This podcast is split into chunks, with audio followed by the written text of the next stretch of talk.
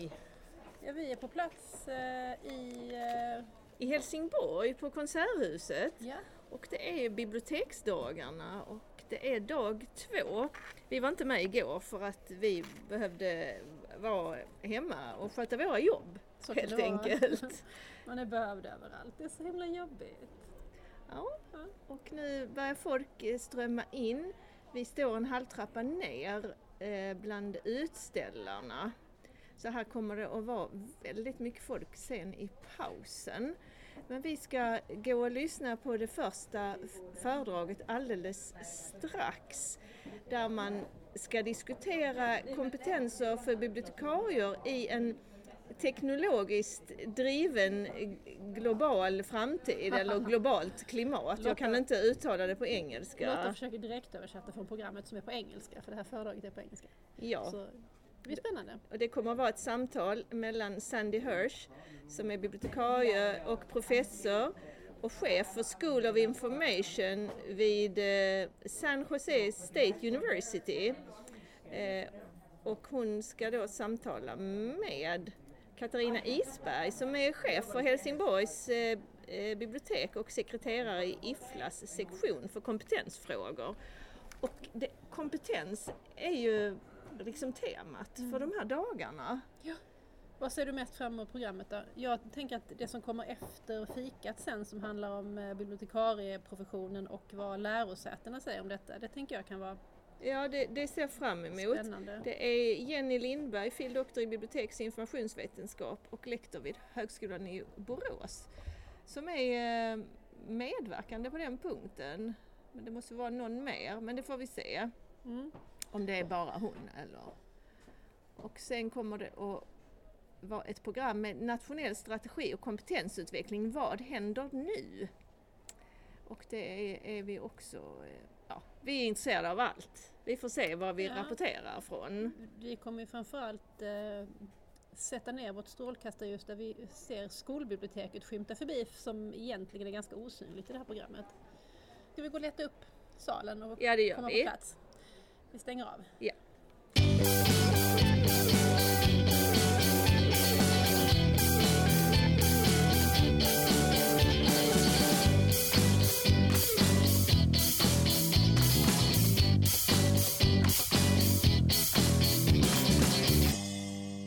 Vi, vi har hittat några gäster som vi tänkte prata med lite för att vi smet ut från ett föredrag.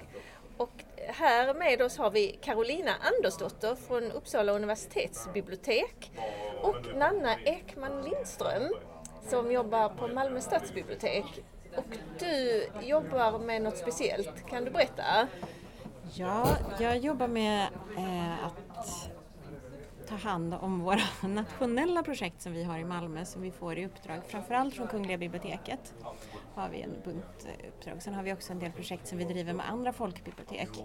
Ett av våra äldsta projekt är Bibblan svarar som är ett samarbete mellan ungefär idag 50 kommuner som eh, bemannar en frågetjänst för allmänheten där man, vem som helst kan gå in och skriva en fråga och få ett svar av en bibliotekarie någonstans i landet.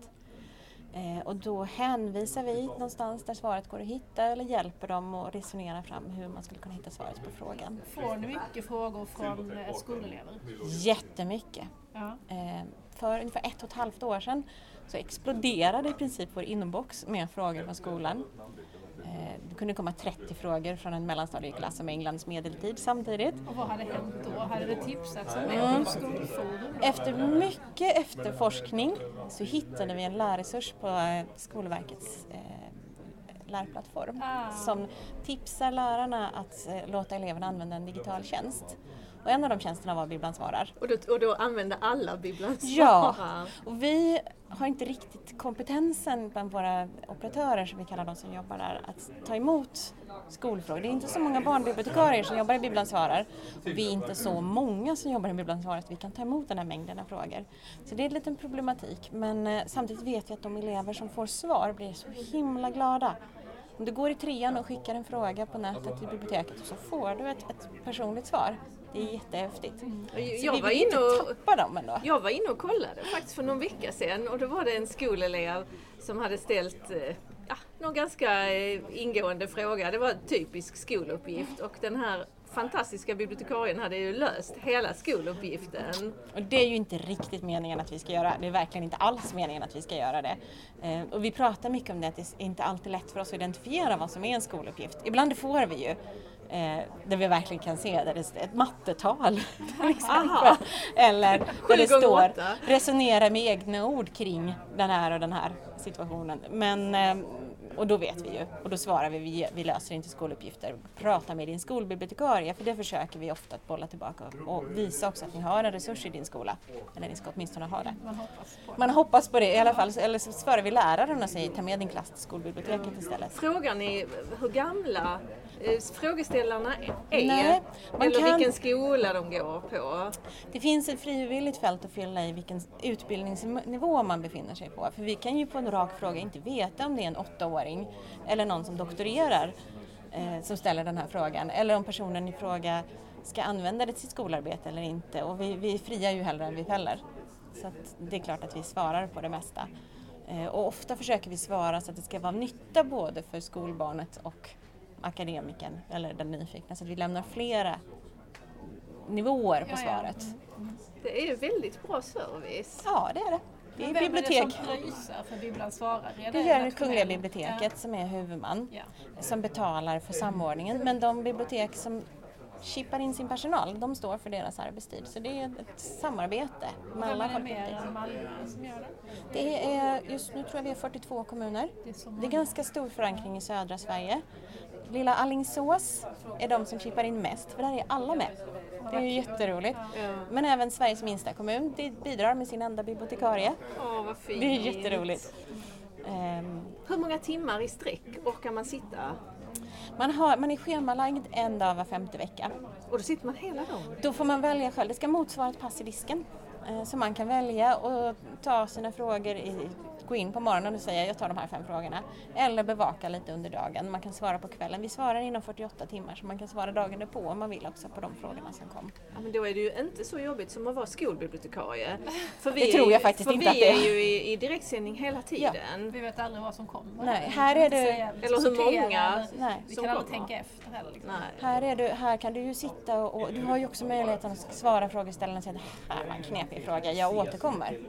Det är ju helt okej okay att göra också, säga att den här frågan har vi aldrig fått förut. Vi måste kolla lite med något annat bibliotek eller någon organisation som kan svara. Men det, det är bra att tänka så, att vi är inget akutsjukhus. Nej, nej det är vi inte. Vi, vi kan svara på de flesta frågor men kanske inte direkt. Nej, och det ligger inte riktigt i Bibelns Svaras varumärke att vi ska svara så här. Nej. Men eh, vi ska ju, tack så jättemycket för, för din tid. Tack. Du behöver komma tillbaka till ditt eh, bås. Ja, jag behöver det. Jag vi ska passa på att fråga vår nästa gäst, Carolina. Kan inte du kliva lite närmare? Tillbaka sen Carolina. För du, känner, du jobbar på universitetsbibliotek? Ja, det stämmer. Ja, så din verksamhet är ganska lik vår på gymnasiet, tänker jag. Ja, det skulle jag nog säga att det är faktiskt. Ja. Ja. Vad är det på för avdelning? Mm, jag jobbar med lärande och forskningsstöd. Så jag undervisar väldigt mycket i informationssökning. Eh, och jag har också en speciell inriktning på digitala metoder och verktyg. Eh, så jag stöttar forskare och studenter med att använda olika programvaror för att utföra forskning på nya sätt. kan man säga. Vad kan, vad kan det vara för programvara? Ja, det kan dels vara att man ska söka igenom stora textmassor och behöver ha ett program som man kan enkelt söka i dem med utan att behöva läsa texten själv, så kallad fjärrläsning. Det kan också vara bildhantering, eh, alltså hur ska man ordna upp bilder, hur ska man söka i dem, kan man tagga specifika detaljer, för ofta är man på den nivån när man ska forska att man kommenterar något särskilt i många bilder till exempel. Så det handlar mycket om att stora datamängder kräver nya metoder Eh, och nu har vi möjlighet att göra det på ett annat sätt. Det är superintressant. Eh, ja, jo, men det är väldigt, väldigt roligt. Och mycket, mycket handlar om medie och informationskunnighet skulle jag säga. För att när man använder nya program så här, det, det är ofta enkelt, eller inte för alla, men att det är så här, enklare att ta sig till. Men sen när man ska tänka källkritiskt kring datan, så här, vad missar jag när jag gör det här? Till exempel om man söker i dagstidningarna på tidningar.kb.se, de har ju digitaliserat allt där då. Eh, då får man ju upp jättemycket träffar, man får också upp väldigt många så här konstiga resultat för att OCR-läsningen, det vill säga den automatiska textinläsningen, har blivit fel. Och det är för att den tekniken är inte fulländad och då måste man ju tänka kritiskt kring det. Så här. Om jag söker på det här, om man söker på Paris till exempel så får man inte upp alla Paris. För en del Paris i tidningstexten kan ha lästs in som till exempel pans för att den har läst ihop då R och I till ett N. Så den bildigenkänningsfunktionen är inte helt fulländad kan man säga med olika typer av text. Och det måste man tänka kritiskt kring, det är väl det som är poängen. Att man behöver tillämpa en annan typ av källkritik. Vad missar jag när jag använder den här metoden? Finns det något som, som kan bli dåligt? Liksom? Vad... Så det, är liksom en, det här är någon form av artificiell eh, intelligens som man använder sig av. Liksom. Men, men man måste tänka källkritiskt kring hur den tekniken fungerar. Mm, och jag skulle, inte heller, jag skulle heller inte kalla det artificiell eh, intelligens utan jag skulle säga att man använder en algoritm som man själv programmerar. Eller som någon annan har programmerat. Men det är som att använda ett dataprogram, alltså en sökfunktion fast med lite fler facetter kan man säga. Så här, det, det, olika är ju, filter. det är superintressant. Men eh, temat för de här dagarna är ju kompetens. Och Jag antar att du är utbildad i biblioteks och informationsvetenskap. Mm, mm, det är jag. var, var läste du någonstans? Jag läste i Uppsala 2015, då blev jag klar. Så du har en ganska färsk utbildning. Ja, och sen läste jag ett år i London eh, på institutionen för digital humaniora på Kings College. Eh, Digital Asset and Media Management. Eh, för att jag tyckte att utbildningen jag gick var inte så inriktad på digitala tjänster och digitala bibliotek och hur man använder digitala verktyg. Ja, det var just det jag, jag jag Ja. var ute efter. Ja, jag om, tänkte det. om utbildningen i Sverige har, har givit dig kompetens för att klara av det här Nej, jobbet. skulle jag så- säga. Det var därför också jag kanske fick jobbet. Men jag visste ju också när jag läste min utbildning att jag ville specialisera mig inom det här. Och jag tänkte när jag läste utbildningen i Sverige att det här är det här fokuset som är på utbildningen, det är inte det som intresserar mig mest. Eh, eh, Och ja, jag, jag tycker vi ligger lite, kanske lite Nej jag ska inte säga att vi ligger efter det här får ni klippa bort, det var ju väldigt otrevligt. Jo, du får Okej men då säger jag så här. Eh, I vissa aspekter i svensk bibliotekarieutbildning kan vi ligga lite efter. Sådär. Vi har väldigt mycket bra forskning men i själva utbildningarna så är just de här digitala tjänsterna och bibliotekariens funktion som lärare och alltså som pedagog kan man säga. Man fokuserar mycket på det men ändå så lyckas man liksom inte träffa rätt, hur jag ska säga. Utan då blir det en pedagogisk kurs som man, som man har lagt till mycket då på programmet. Det handlar mer om att man ska liksom lära sig prata inför folk på något sätt. Eller, ja, det är ju inte riktigt så, men att det, det handlar ju mer om så grundläggande pedagogiska grejer. Men det man behöver veta det är ju så här, när jag undervisar om data som är svårt, så här data literacy, vad är det folk inte förstår och hur ska jag förklara det? Ja. Det är ju mer så här, hur kan jag pedagogiskt framställa min bibliotekariekunskap mer än hur ska jag vara en god pedagog i allmänhet? För, för att det är ju det som är viktigt. Det är frågor vi brottas med också Jag kan på, tänka mig på det, en ja. annan eh, nivå än vad du gör. Men det som är spännande med det du, säger, det du säger nu det är att vi satt ju precis och lyssnade på föreläsningen där inne. Mm. Sandy Hirsch. Ja, och kä- jag känner så här, okej det hon säger att bibliotekarier behöver lära sig för framtiden, det är typ exakt det vi lärde oss på Bivil. Och Birg- Birgitta Olander som eh, designade den utbildningen en gång i tiden, hon kan vara jävligt nöjd. Ja, och vi gick ju ut 2004. Det är jättekul. Ja, Biblioteks och informationsvetenskap i Lund. det hette Ja! det Den utbildningen heter ABM nu. Ja, ja, ja, det är så. Okej, jag bara Bivil, det här lät så himla hippt. Det lät som en sån här typ Marvel-hjälte. eller så. Men det var Bivil hippt. comes with all the books. Och så, ja, men, ja. Carolina, det var hippt. ja, men jag tycker jag Du, du hade trivts där. Det tror jag. Jag tycker faktiskt eh, alltså Lunds forskning i ABM tycker jag är den intressantaste i Sverige. Det som de forskningsprojekt som ligger vid institutionen där nu. Jag hoppas att Olof lyssnar, då blir glad. Olof Sundin, var du än är, lyssna på detta. Oj, nu känns det jobbigt. ja, nej men det är faktiskt, ja men Olof Sundin och Jutta Heider, jättespännande projekt. Det är sånt som jag är intresserad av. Hur använder man digitaliseringen och det digitaliserade samhället som är ofrånkomligt för att sprida kunskap på bästa sätt? Så här, hur, och det menar jag inte- bara så här tekniskt utan också så här lagligt. Jag skriver mina uppsatser om upphovsrätt och digitalisering och hur, hur borde det se ut och vad ska, så här, ska man anpassa lagen efter eh, de praktiker människor har eller ska man förändra människors praktiker efter en lagstiftning? Eh, och det tycker jag, svaret är ganska självklart på något vis att lagen finns ju till för att vi ska kunna ha ett fungerande samhälle. Den finns ju inte till för att vi ska ha, få ett icke-fungerande samhälle där ingen kan göra det de är vana vid. Liksom. Det är som att lagstiftningen inte hänger med och det är ett problem. Men när det diskuteras är det ofta från juridisk synpunkt och den är ofta ganska ointressant. För den utgår bara, oss, ja. jo, men den utgår liksom bara från hur lagen är och vad man får göra. Men vi behöver diskutera lagen, det är någon slags så här typ men så här, också en informationskompetens egentligen. Varför har man lagen? Det är för att vi ska kunna sam, vara i ett samhälle tillsammans som människor. Då måste rimligt rimligtvis är det ju så då också att människor ska bestämma över lagen på något vis. Och inte att man tar den i egna händer men att här, man kan påverka lagen så att den funkar för alla. Det här blir ett långt resonemang men ja. nu får ni... Ja, men det är intressant. Jag har tänkt mycket kring det. Vi, vi brottas med de här frågorna också mm. på våra skolor. Ja, men så här, får jag använda den här bilden, kan jag kopiera den här texten och varför får jag använda vissa bilder och inte andra och var får jag använda dem? Jag också så här, ja du får använda den i skolarbetet men nej du får inte lägga upp det online. Eller Ja. så här, varför eller, är det skillnad då? Eller få, få läraren verkligen skanna in hela den här boken och dela den med sina elever. Nej, ja, det det, skulle- är ju, det, är ju, det är ju sånt vi eh, Ja men det här, det råkar ut för. det vanligaste är att vi försöker prata upphovsrätt till exempel kring bilder med våra elever och så ser de lite såhär, ja, ja vi har aldrig, då går de i trean på gymnasiet, vi har aldrig hört det här förut och varför skulle vi bry oss? Våra lärare följer ju inte det här. Nej, nej men det är klart och det är för att är, är det det är också en helt onaturlig praktik. på högskolan? Just den inställningen. Ja, eh, och det beror ju också på att det finns så mycket undantag. Så att man, alltså så här, ibland får man använda, man ber om tillstånd, vissa bilder är i Creative Commons material. Så när man också blir mottagare av någon som använder bilder i en PowerPoint eller i en publikation så, där, så, så är det också svårt att veta vad den har hämtat in för information för det är inte alltid man anger det. Om det är en public domain-bild behöver man ju inte det till exempel. Och så, där. Så, så det blir väldigt otydligt och det, det är också otydligt för att man får ju använda upphovsrättsskyddat material om det är till exempel satir eller kommentarer och sådär. Men var går gränsen för det? Det finns också utbildningsundantag då och eh, det skiljer sig om det är på ett fysiskt analogt medium eller om det är digitalt, huruvida man kopierar och delar information.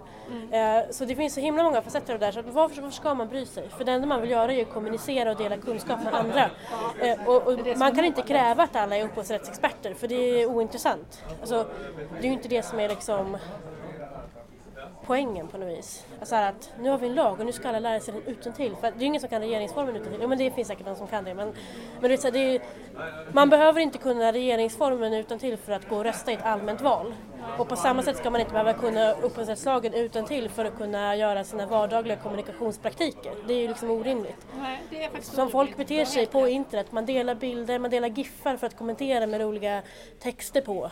Liksom, så här, det gör vi. Det finns, till liksom, det finns till och med GIF-alfabet om man går in på Messenger på telefonen så kan man klicka så här och så står det GIF och så kan man välja en bild och alla de bilderna är upphovsrättsskyddade. Varför man använder dem? Men det är för att det är privatkommunikation. Men om det inte är det då? Det kanske är en allmän grupp. Alltså du vet så här, Var går det- gränsen och det Ja. blir för krångligt till slut? och så dessutom är internet också globalt då. Så då är det så här, vems upphovsrätt ska jag följa? Den där upphovspersonen är, som är kanske i USA, den där jag sitter eller den där min in- internettrafik går. För internettrafiken går, skiter ju i nationsgränser. Den går ju så här, om jag skickar ett mail till dig i, från Uppsala till Skåne, då kan ju trafiken mycket väl gå via Finland eller Tyskland eller flera länder. För att det är så internet funkar. Det finns liksom ingen, det finns inga nationella gränser på internet. Ja, vi vill ju bygga dem nu med, med dålig lagstiftning men det är ju bra att det inte är så för det innebär att man får tillgång till mycket information. Och man behöver ju snarare lära sig om alltså, kritik och att tänka kring det snarare än att man ska bara förbjuda allting. Jag tror inte på det här med förbud för det tror jag inte man lär sig så mycket nej, av. det, Din, din det har vi inställning gått till hela från. upphovsrättsfrågan känns som pragmatisk. Ja, Mycket mer än vad vi försöker vara duktiga och tala om liksom, för eleverna. Så här får man inte göra, så här får man inte göra. Mm, men det gör jag är också man- folk är man frågar. lite så slav under lag. Ja, du men menar. och, försöka, försöka få... Så jo, man måste ju vara det om man tjänsteutövar. Jag jobbar på en statlig myndighet. Jag kan ju inte ge råd som, som går mot lagen. Det kan jag inte. Men jag kan också ta upp diskussioner att är det, det är intressant att säga så här, du får inte det. Men vet du varför? Det är av den här anledningen. Och vet du att man kan göra någonting åt det? För det pågår upphovsrättsreformer. Man kan driva de här frågorna. Man kan säga att det här är orimligt. Eh, och man kan också göra en riskbedömning och det är lite det det går ut på. Ni vet när Wikimedia offentlig konst, eh, där att man inte får fota offentlig konst och lägga upp i en databas. Ja, men allt online är en databas. Så här, typ Instagram är en databas, Facebook är en databas. För in, alltså en webbsida med, där man laddar upp information själv blir liksom automatiskt en databas. Eh, Där förstår ju egentligen alla bibliotekarier den här strukturen, alltså hur information är strukturerat. Allt är i grunden ett Excel-ark liksom. Eh, och då, då innebär det att i princip all, allt fotande av offentlig konst och delande i sociala medier är, är då upphovsrättsbrott. Då. Men då säger då upphovsrättsinnehavarna att ja, men vi vill ju bara gå efter stora aktörer. Vi vill ju bara att såna här stora aktörer som Wikimedia eller andra inte ska kunna göra stora databaser för specifikt det här.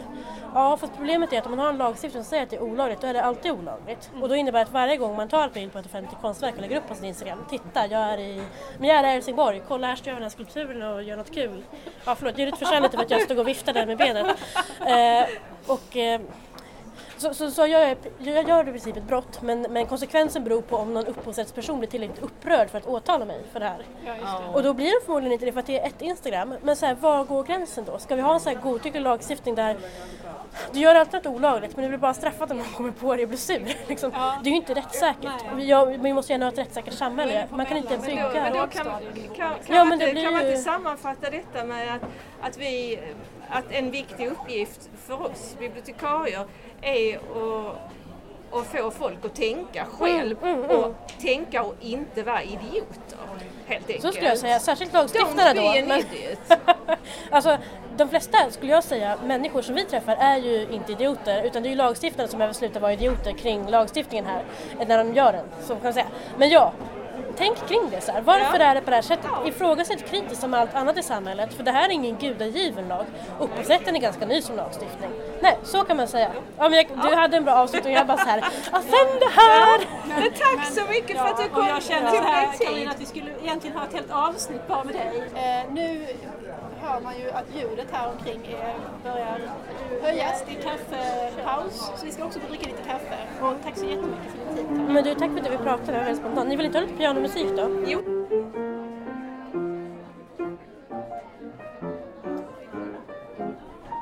Det var länge sedan. Det här är helt underbart. Karolina avslutar intervjun med att spela lite för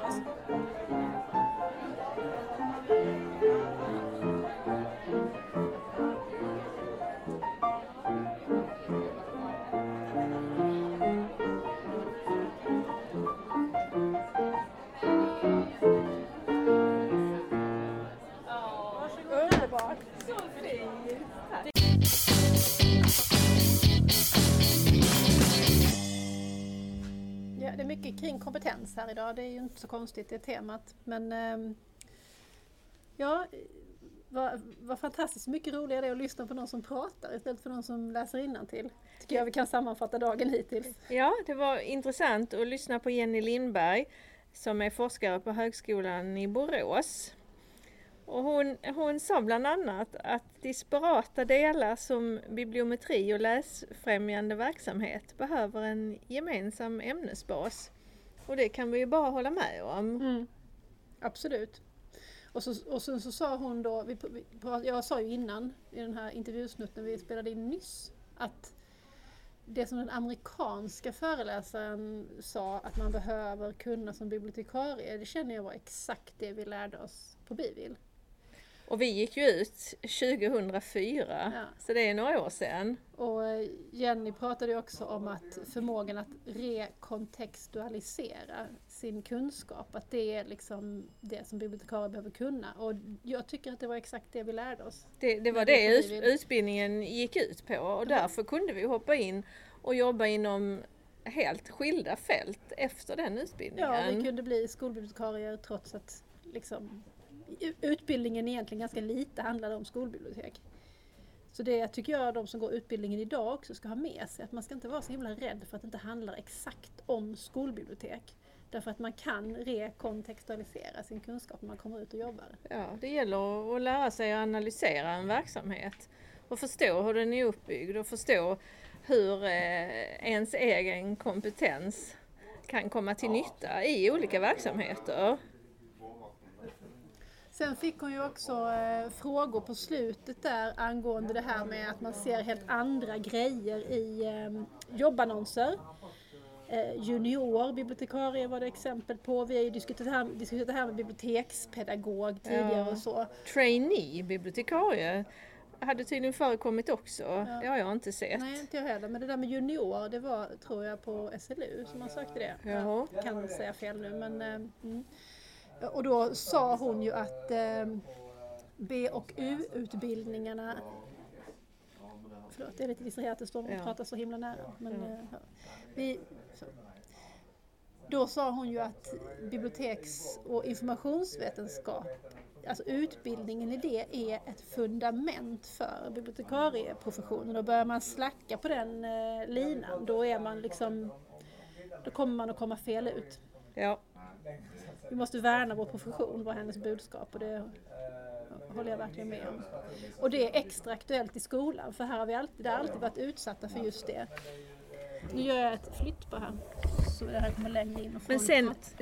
Sen blev det ju en diskussion om att olika professioner kan samarbeta och, och det, det tror jag verkligen att det är bra, att det kan komma något, eh, något väldigt gott ut ur det. Att, att folkbibliotek anställer andra yrkespersoner. Ja, ja, men det sa hon ju också att det kan vara en jättebra idé att man anställer en annan yrkesperson men då ska man inte kalla det för bibliotekarie. Då är det okej att säga att vi har en beteendevetare i, bi- i biblioteket av den här den här anledningen för att den här kompetensen behövs. Sen fanns det ju någon, någon synpunkt där eh, bland publiken om det skulle vara möjligt för en, en socionom att läsa en, en masterpåbyggnad i BOI. Jag undrar om det var det hon menade. Det kanske inte Men jag tror var bara hon det. menar om, om man kunde gå olika typer av fortbildningar.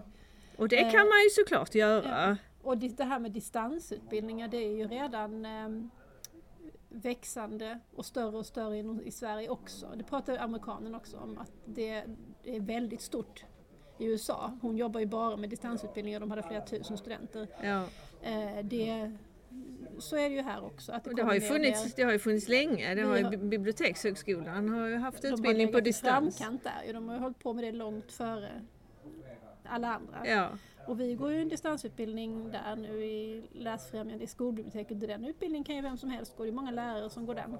Ja, och likadant den utbildningen som, som jag gick förra terminen om medie och informationskompetens i skolan. Ja, Den var också öppen för Ja. olika yrkeskategorier. exakt. Så. Ja, Sen pratades det lite om den nya utbildningen som ska starta på Södertörn ja. och att ambitionen är att, att ta tag i en breddad rekrytering. Och det är ju Ja. bra. Det är utmärkt. Alltså det är klart att vi behöver till exempel fler språk inom bibliotekarieprofessionen. Det är ju det aldrig någon som har ifrågasatt. Ehm, så att, ja, jag vet, jag känner inte till Södertörn tillräckligt väl för att veta. Ja, vi kanske ska pausa för de står verkligen en meter från oss och pratar. Mm. Vi gör bara någon slags, Ja, vi gör en liten paus här. vi gör en paus. Jag stänger av en stund. Ja, sen efter så var det ju um, en person från KB, Kristina Jönsson Adrial, uh, som pratade utifrån biblioteksstrategin. Um, ja, men hon pratade mycket om samverkan mellan olika, inte bara mellan olika biblioteksformer utan även mellan bibliotek och um, organisa- alltså, aktörer i samhället runt omkring. Alltså det är ju något som vi har pratat om jättemycket när vi har haft de här olika eh, till exempel BTI Praktika och träffat eh, nya skolbibliotekarier. Just hur man skaffar sig fiffiga kompisar och lierar sig med, med personer som kan ge, eh, skapa synergieffekter för Ja. den verksamheten man har. Ja, att man inte bara samarbetar med andra skolbibliotekarier eller andra bibliotekarier utan att man kan söka upp fritidsledare, fritidspedagoger, alla möjliga som, som jobbar med samma målgrupp. Ja, och även liksom kyrkan, eh, klubbarna, alltså fritidsklubbarna, Ja, i fri, idrottsföreningar i kring och så. och det har ju sådana här samarbeten finns ju i, på flera ställen i Sverige. Bland annat så samarbetar ju Hässleholm och biblioteken där i Östra Göinge. De har ju ett välutvecklat samarbete som har hållit på länge. Där, de, där man har ett bibliotekskort för alla biblioteken i det området. Mm. Oavsett vilken kommun Mm. man bor i. Ja. Och när det gäller skolbiblioteken så kan ju det vara också ett, ett, en väldigt bra väg att gå framåt. Nu har vi ju eh, äntligen två friskolegymnasium i Lund som eh, ska anställa skolbibliotekarie. Och de ligger ju, i Lund ligger ju väldigt många av friskolorna väldigt fint i Sankt Larsparken där det gamla sinnessjukhuset låg en gång i tiden men nu är det ju väldigt många friskolor i den här parken och där ligger de väldigt nära varandra och kan enkelt samarbeta och två gymnasierna där har slått sig ihop och annonserar nu om en heltidstjänst bibliotekarie. Ja, det är ju väldigt spännande. Så det ska vi följa med Så det blir ju knappt eh, 400 elever som den bibliotekarien kommer att ha hand om på två skolor. Ja, och det är rimligt om man har en bra samverkan med personalen på båda skolorna. Så borde det kunna vara rimligt ja. Jämfört med vad du har nu. Hur Mm. många elever har du nu Lotta? Säg det en gång till. 800. Ja, ja det, det är lite skillnad. Det är lite skillnad ja. Sen kom det en fråga eh, om vad som händer med den nationella biblioteksstrategin nu. Och då fick vi höra att eh, kulturministern har eh, kallat 17 företrädare från bibliotekssektorn till ett rundabordssamtal den 3 juni. Och då ska man eh, diskutera hur man säkerställer eh, att, eh, att strategin hålls levande och vad staten kan bidra med. Mm. Däremot kommer man inte att ta upp det läsfrämjande arbetet eller de nationella minoriteterna på det samtalet. Nej men det är väl bra att man delar upp det så man kan Ja men, men göra det klart liksom. Nu pratar vi om detta nu så pratar vi om det andra sen. Ja, jo, det är säkert bra. Renodla det lite. Och sen trodde föredragshållaren att skolbiblioteken kan ligga bra till inför eh, budgeten.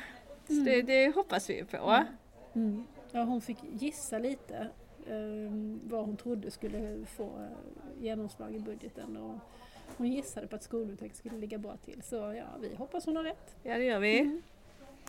Just nu så pratas det om Helsingfors nya, nya stora fina bibliotek där inne och då tänkte vi att det har inte så värst mycket med skolbibliotek att göra så därför är vi ute och pausar lite nu.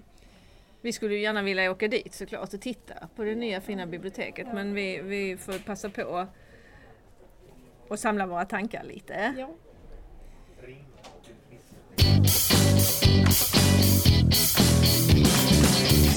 Ja, nu har vi bestämt träff med eh, en person till. Mm. Det är eh, Björn Waller som jobbar på bibliotek i Botkyrka. Ja, Och du är officiell twittrare precis. under biblioteksdagarna. Jag är inte helt säker på exakt vad den rollen betyder. Ja, men, men det det är... låter så himla imponerande. Ja, precis. Vi blev Mm. jätteimponerade. Ja.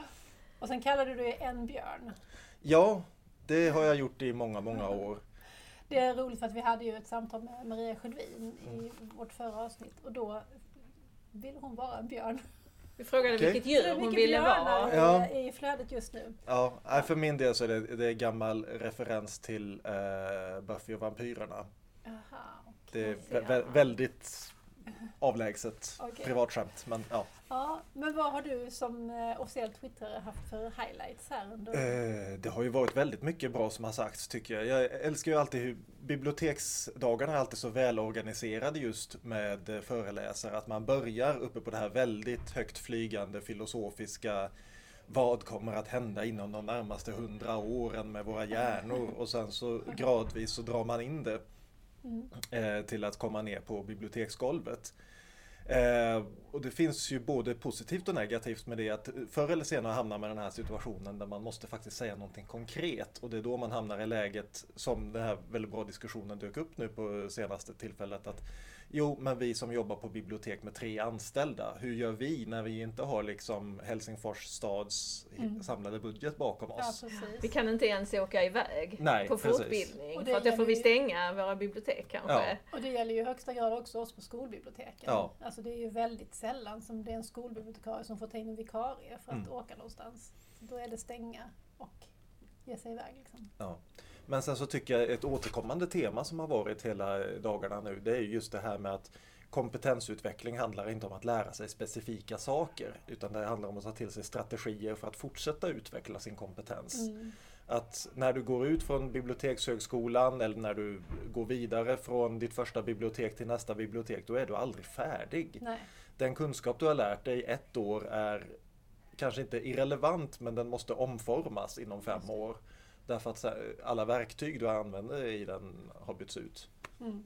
Så lära sig för att lära sig. Exakt. Och det är det som mm. vi lär våra elever i skolan. Ja, ja det är precis. någonting som, som fortsätter hela tiden, ja. som inte är statiskt. Vad ska vi lyssna på nu Björn? Ja, nu är det paneldiskussionen då med eh, ja, fackordförande och regional biblioteksverksamhet och lite allt möjligt. Så förhoppningsvis ska vi få lite slutord och lite sammanfattning på det här. Ja. Se hur vi faktiskt kan knyta ihop det, vilka konkreta saker vi kan ta med oss. Och det ska bli väldigt spännande liksom, hur vi smalnar ner det här liksom, om Googles funderingar runt artificiell intelligens och hur våra hjärnor fungerar och varför man ska äta choklad för att bli glad ner till hur man faktiskt håller folk nöjda nere på golvet. Och hur man faktiskt får ihop allt det här att vi både förväntas leva med tio års sikt på framtiden och faktiskt leverera nere på golvet till de som kommer in och behöver faktiskt konkret hjälp med att hitta en bok mm. eller med att skriva ut ett brev eller vad som helst. Och hur det når våra låntagare. Pre precis, för det är ju det liksom oavsett hur mycket vi snackar om framtiden så måste vi ändå fortsätta leverera den gamla kunskapen också. Mm. Vi får ju aldrig, den slutar ju aldrig vara relevant utan det är hela tiden påbyggnaden och nya sätt att göra det. Mm. Och hur, hur, man får ihop de två sakerna det, det är den verkligt intressanta efterdiskussionen. Mm. Ja, ja, men tack för ja. att du kom hit och, ja. och pratade med oss Björn. Ja. Så vi går och se så vi får några bra platser.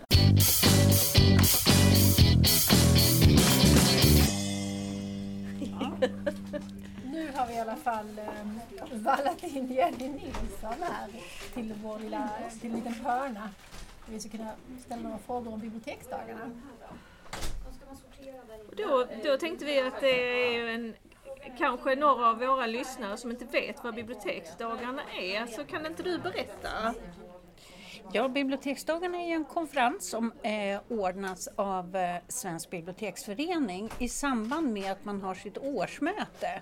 Så man kan säga att det är årsmötet i kärnan och sen så har man också konferensen som ligger intill. Och meningen med konferensen är ju att eh, den ska ha relevans för hela bibliotekssverige, för alla olika typer av bibliotek som finns. Eh, och eh, biblioteksdagarna i den här formen har det funnits, tror jag, sedan 2001. Eh, men sen har man ju naturligtvis haft årsmöten tidigare också i de gamla föreningarna som fanns före 2000. För att det var ju då Svensk biblioteksförening grundades, men dessförinnan fanns ju Sveriges allmänna biblioteksförening och Svenska bibliotekariesamfundet som gick ihop. Och eh, ja, i alla fall det som då hette SAB, de hade ju eh, lite så här utökade årsmöten med föreläsare och så redan tidigare. Mm. Men i det här verkligen större formatet så är det sedan 2001 och där man då vänder sig till alla typer av bibliotek. Mm. Vem är det som sätter programmet? Programmet sätts eh, i ett samarbete. Främst är det då eh, kansliet för Svensk biblioteksförening där jag jobbar som utredare som jobbar med det. Men man tar ju in input på olika sätt och naturligtvis också från vår styrelse. Eh, sen har man alltid också en lokal grupp där eh, biblioteksdagarna arrangeras som också har inflytande över programmet och som eh, ofta ordnar en del lokala saker som mingel och lite så. Så att, eh, det är ett stort grupparbete kan man säga, men med kansliet i centrum. Hur många, hur många människor är här? Det är cirka 550 eh, deltagare i år. Och det där är också förstås lite varierande, men jag tror att Eh, årets tema kompetens har verkligen lockat folk. Mm. Eh, det är verkligen något som är relevant för hela bibliotekssektorn. Ja, det är ju intressanta frågor. Mm, kompetens, hur, hur, hur ska vi kunna hänga med i utvecklingen? Ja. Eller hur ska vi kunna vara med och styra utvecklingen kanske? Mm. Mm. Och hur ser ansvarsfördelningen ut? Eh, liksom, man kan ju se det som någon slags Eh, Eh, först i centrum individen som har ett ansvar för sin egen utveckling. Och sen har man ju, om man tar ett steg till då, arbetsgivaren ett ansvar för de som är anställda att se att man utvecklar sin kompetens. Och sen är det ju naturligtvis ett samhälleligt ansvar eh, också. Eh, och, och, att det då erbjuds utbildningar som man har nytta av och så vidare. Men mycket är ju också det här fokus på det som på engelska kallas workplace learning. Att det också är, det är inte alltid bara kurser och så utan man lär sig ju på annat sätt på plats Mm. som vi alla vet. Kollegialt lärande. Ja, Det är ju det populärt i skolan. Ja. Precis. Och jag tänker just på skolbibliotekarier, där är det så viktigt att ha de där nätverken. Så man har man ska ju naturligtvis alltid samarbeta med lärarna och lära sig ihop med dem för eh, elevernas bästa. Men det är också att få träffa professions eh, Ja. och få prata professionsfrågor med varandra. Mm. Jag tror att det är en verkligen framgångsfaktor för de kommuner som ser till att skolbibliotekarierna får samarbeta på det sättet. Mm. De kommer att behålla sina skolbibliotekarier. Medan de som inte ser till att det stödet finns, de kommer att tappa dem. Det tror jag också verkligen på. Faktiskt, för det, och det, det har man ju också, ser man ju. Mm. Till exempel att i Lund har det varit många som har stannat länge. Vi Mm. har haft bra nätverk och vi har träffat varandra och utvecklat varandra. Liksom. Mm, mm. Likadant i Kävlinge. Ja. Som nu det senaste årets skolbibliotek. Mm. Och för att ta, inte då skolexempel, så kan man ju nämna Linköping också. Att Ja. man eh, Ja, ser till att Mm. bygga upp eh, ett sådant stöd. Mm. Biblioteksföreningen har ju också olika expertnätverk och det Mhm. finns ju ett expertnätverk för skolbiblioteksfrågor. Vi har ju träffat några här idag Mm. som vi har träffat på nätverkets Mm. Ja, vad roligt. arrangemang. Mm. Nu ska vi snart gå iväg och lyssna på Sofia Malmberg bland andra. Hon är med i, i panelen Ja. i en diskussion kring kompetensutveckling. Precis. Och där är ju just meningen att den här panelen ger olika infallsvinklar utifrån olika behov som finns i de olika bibliotekstyperna. Så där är ju Sofia då eh, våran eh, skolbibliotekarieröst om man säger så. Ja. Ja, men tack, för att vi fick prata med dig Jenny. Själva. Nu ska vi bara först säga att nu har vi äntligen Sofia med oss här. Kom lite närmare. Du får bara snabbt presentera dig och säga vad du jobbar med oss, eftersom alla inte vet det. Jag heter Sofia Malmberg och jag är samordnare för skolbiblioteken i Järfälla. Just det. Och tidigare har du varit på Adolf Fredriks eh, skola i Stockholm Ja. och då var vi där och hälsade på dig för några år sedan. Ja. Eh, och nu har du precis pratat här inne på temat kompetens i skolbiblioteken, vad man tänker sig att man behöver för framtiden. Och då tror jag att du sa någonting om att du sökte en passionerad Ja, medarbetare. ja, jag söker framförallt människor som har driv och passion och vill någonting. För jag tror att det, det är där nyckeln till utveckling ligger. Att man vågar prova nya saker och prova nya arenor och utmana ja, men både sina egna gränser och kanske andras uppfattningar om vad ett skolbibliotek är och vad en skolbibliotek ska göra. Mm. Det, där, det där som inte är något som är helt självklart för oss som är skolbibliotekarier men som ingen annan verkar fatta. Nej, precis. Men är passion, är det någonting man kan lära sig eller träna upp? Vad tror du? Ehm, Jag tror att ehm, man kan träna på att våga mer. Det kan man träna på. Mm, det tror jag också. Och om, Absolut. och om man är i en tillåtande miljö Ja, så, så kanske man kan blomma ut. absolut. Men det som hände sen under eller precis efter din föreläsning var att det bröt ut någonting på Twitter. Eh, där det var någon som tyckte att ehm, jag är skolbibliotekarie, jag är minsann inte passionerad, jag är professionell och jag är engagerad i min yrkesroll. Eh, och jag kan väl på sätt och vis eh, sympatisera med den åsikten, liksom att tänka att passion är inte samma sak som ett professionellt engagemang. Förstår du Mm, vad jag tänker? just det. Hur tänker du? Precis. Ja, eh, jag tänker ju att det här att vara skolbibliotekarie är ju egentligen världens bästa jobb. Det är det absolut roligaste man någonsin skulle kunna göra. Eh, så där, där ligger så mycket i, min passion ligger i det att nå fram till eleverna. Och sen är väl gränsen mellan det och professionalitet kan väl vara hårfin. De Mm. tangerar varandra hela tiden. Ja, ja, ja, det, det beror på hur man lägger in i ordet passion. För Ja. mig är passion någonting mer privat. Mm. Men är inte passion att man tycker om Ja, ja, det som man gör? Vad betyder Och det då egentligen? blir jobbet blir väl bättre om man gillar det man gör? Absolut. Och jag tänker att det, det är väl mycket det som vi jobbar med med eleverna också, att få det att vara spännande och roligt för då fattar eleverna på ett annat sätt och vill lära mer. Mm.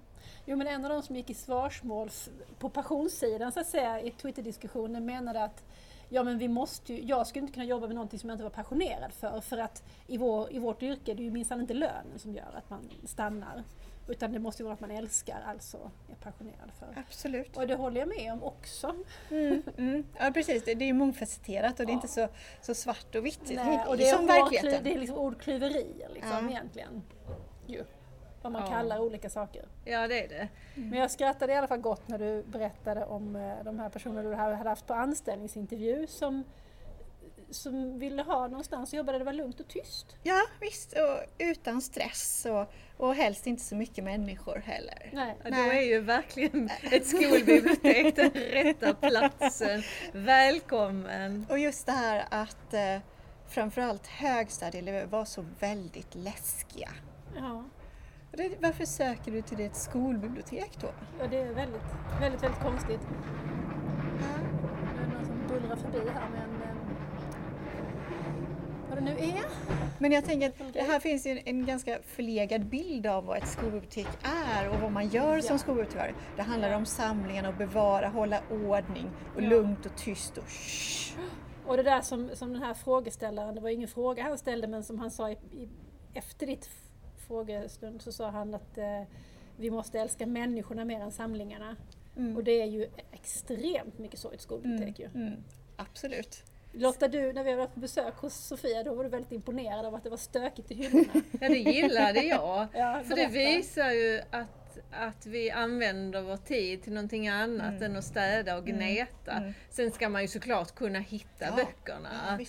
Eh, Så att någon liten ordning får det vara Ja. ändå. Men jag tänkte på en annan sak som du sa, som också är väldigt provocerande för en del. Eh, Och det- har du sagt tidigare att en skolbibliotekarie behöver inte ställa upp böcker för det kan vem som helst göra. Och det tycker jag är väldigt lustigt att folk blir så provocerade av Jag det. fattar inte, vem, vem, vem är det på allvar som blir sur för det?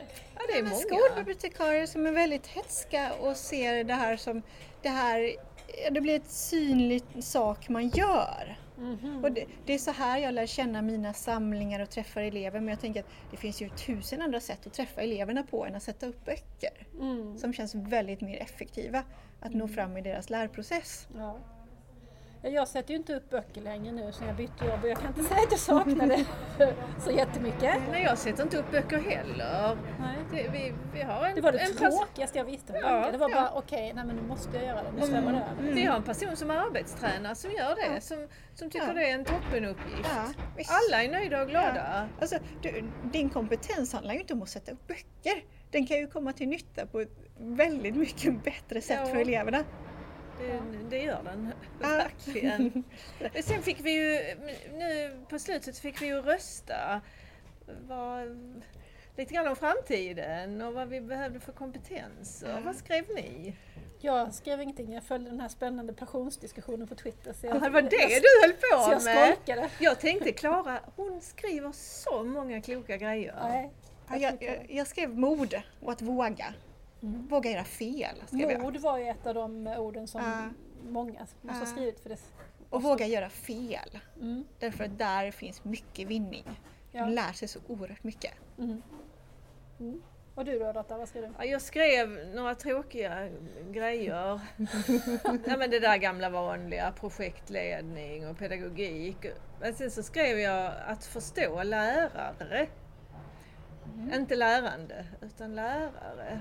Ja. Att, att jag skulle vilja förstå eh, bättre eh, hur, hur, hur läraryrket fungerar. Och, ja, så att jag kan få till ett ännu bättre samarbete och få till samarbete med alla lärare. Sen skrev jag sova mer. Varför retas? Jag kommer inte på vilken, jag kommer inte ihåg vilken punkt det var men för det behöver vi också. Om vi ska kunna vara så här passionerade och professionella så behöver vi sova. Ja, Mm. Är du trött? den här Ja. basala Ja, jag är trött. Jag ska grabba en kopp kaffe här innan vi tar tåget till Lund. Ja. Ja, men eh, tusen tack för att vi fick prata lite med dig. Ja, kul att få vara med. Ja. Tack Sofia!